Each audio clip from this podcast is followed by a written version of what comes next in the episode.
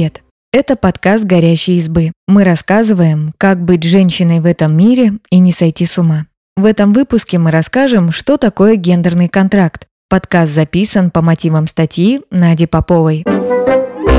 Чтобы описать общепринятые отношения между мужчиной и женщиной, социологи используют термин «гендерный контракт». Рассказываем, что это такое и как гендерные контракты различаются по странам.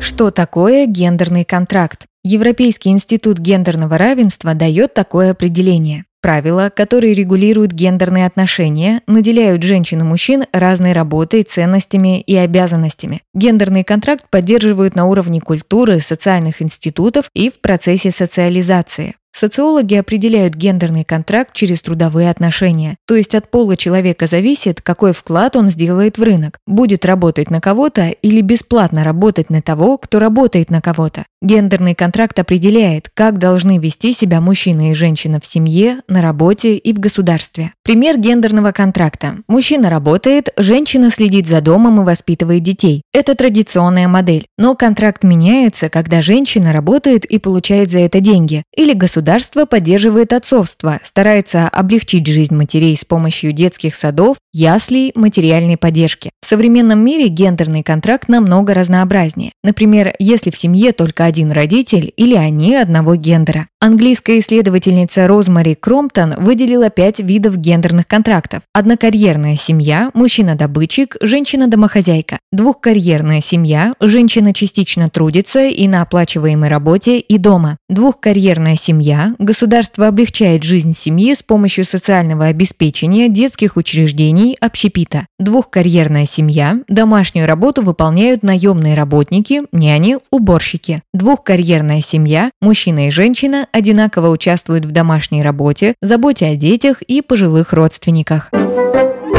История термина. В 1991 году шведская исследовательница Ивон Хирдман использовала термин «гендерный контракт», чтобы раскрыть понятие «гендерная система». Тогда скандинавские феминистки применяли термин, чтобы привлечь внимание к социальной политике государства 1960-70-х годов. Благодаря феминисткам в Северной Европе общество стало переходить от однокарьерной семьи к двухкарьерной, то есть женщины стали совмещать работу и дом. В результате Скандинавия закрепила политику государственного феминизма, и теперь эти страны уже много лет лидируют в рейтингах гендерного равенства.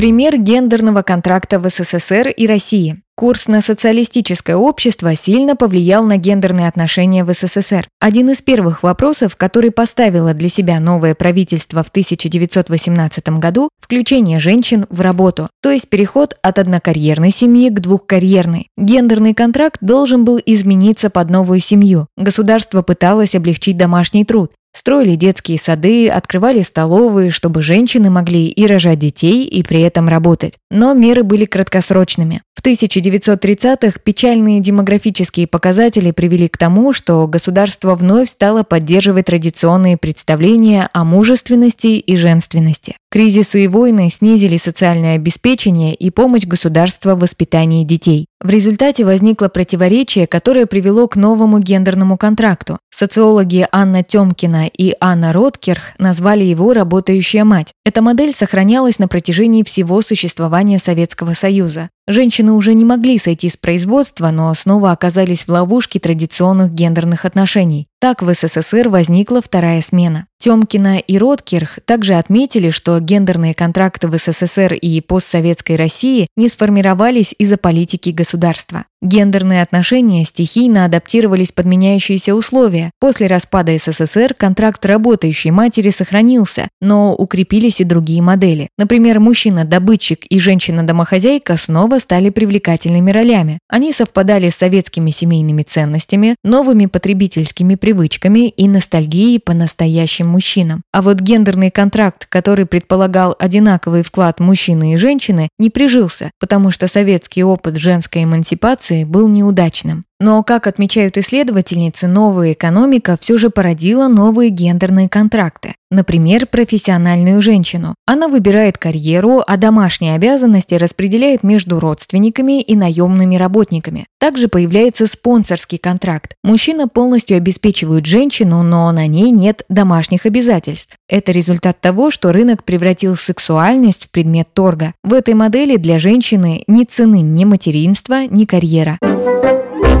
Пример гендерного контракта в Европе. Социолог София Абаем изучила гендерные контракты в 15 европейских странах. Она пришла к выводу, что в Европе главенствуют три модели. Модель неравного распределения – мужчина-кормилец, женщина-домохозяйка. Семейная неравноправная модель – мужчина и женщина работают, но на женщине все равно остается большая часть домашних дел. Модель двойного кормильца и двойного опекуна. Мужчина и женщина работают, делят домашние обязанности поровну. Эти модели по-разному распределены в Европе. Например, в Скандинавии государство обеспечивает семьям хорошие условия, и мужчина и женщина в равной степени работают и воспитывают детей. Там же мужчины не всегда становятся главными кормильцами семьи. В Западной Германии, Швейцарии и Британии пока главенствует семейная неравноправная модель, но есть тенденция к равноправному гендерному контракту. В постсоциалистических странах и Португалии большинство женщин трудятся на оплачиваемой работе полный день, но гендерному неравенству уделено мало внимания. На женщин по-прежнему возлагают большую часть домашних обязанностей, а зарплата мужчин значительно выше. София Абаем обнаружила, что в Португалии и Испании больше всего поддерживают неравноправную модель. По ее мнению, в южноевропейском обществе укоренилось сельское сознание, где семья работала вместе, чтобы выжить. Каждый выполнял свою функцию и не полагался на других людей или государства. Гендерные контракты различаются даже внутри одного государства. Например, исследование 2021 года показало, что в Швеции действуют аж 5 гендерных контрактов.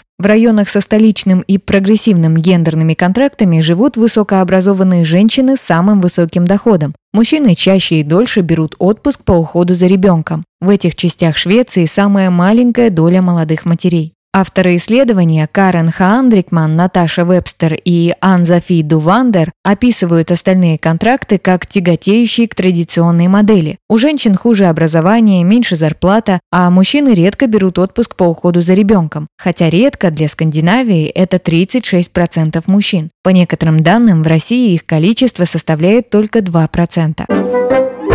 Пример гендерного контракта в Исландии. Уже 12 лет подряд Исландия занимает первое место в рейтинге гендерного равенства. В этой стране впервые избрали женщину-президента. Половину парламента занимают женщины. Им больше доверяют. Семейная политика ориентируется на потребности матерей. В результате 4 из 5 женщин спокойно совмещают воспитание детей и карьеру. Мужчин вовлекают в отцовство, например, благодаря обязательному отпуску по уходу за ребенком. А недавно правительство приняло закон, по которому женщины и мужчины должны получать одинаково за одну и ту же работу. В таких условиях гендерный контракт не мог оставаться традиционным. Исследовательница Торгердур Торвальдсдоттер описала, как такая политика влияет на представление о мужестве мужественности и женственности. Исландские женщины всегда считались сильными и свободными, результат сказаний про жен викингов. Эти представления дополнил современный дискурс о порядочном мужчине, который прежде всего должен стать хорошим отцом. Молодые исландцы часто говорят об активном отцовстве как об обязательной составляющей их мужественности. Гендерный контракт в Исландии стал результатом того, как государство помогает мужчинам и женщинам в равной степени строить карьеру и воспитывать детей. Спасибо, что послушали этот выпуск. Подписывайтесь на наш подкаст, пишите в комментариях о своих впечатлениях и делитесь ссылкой с друзьями. Пока! thank you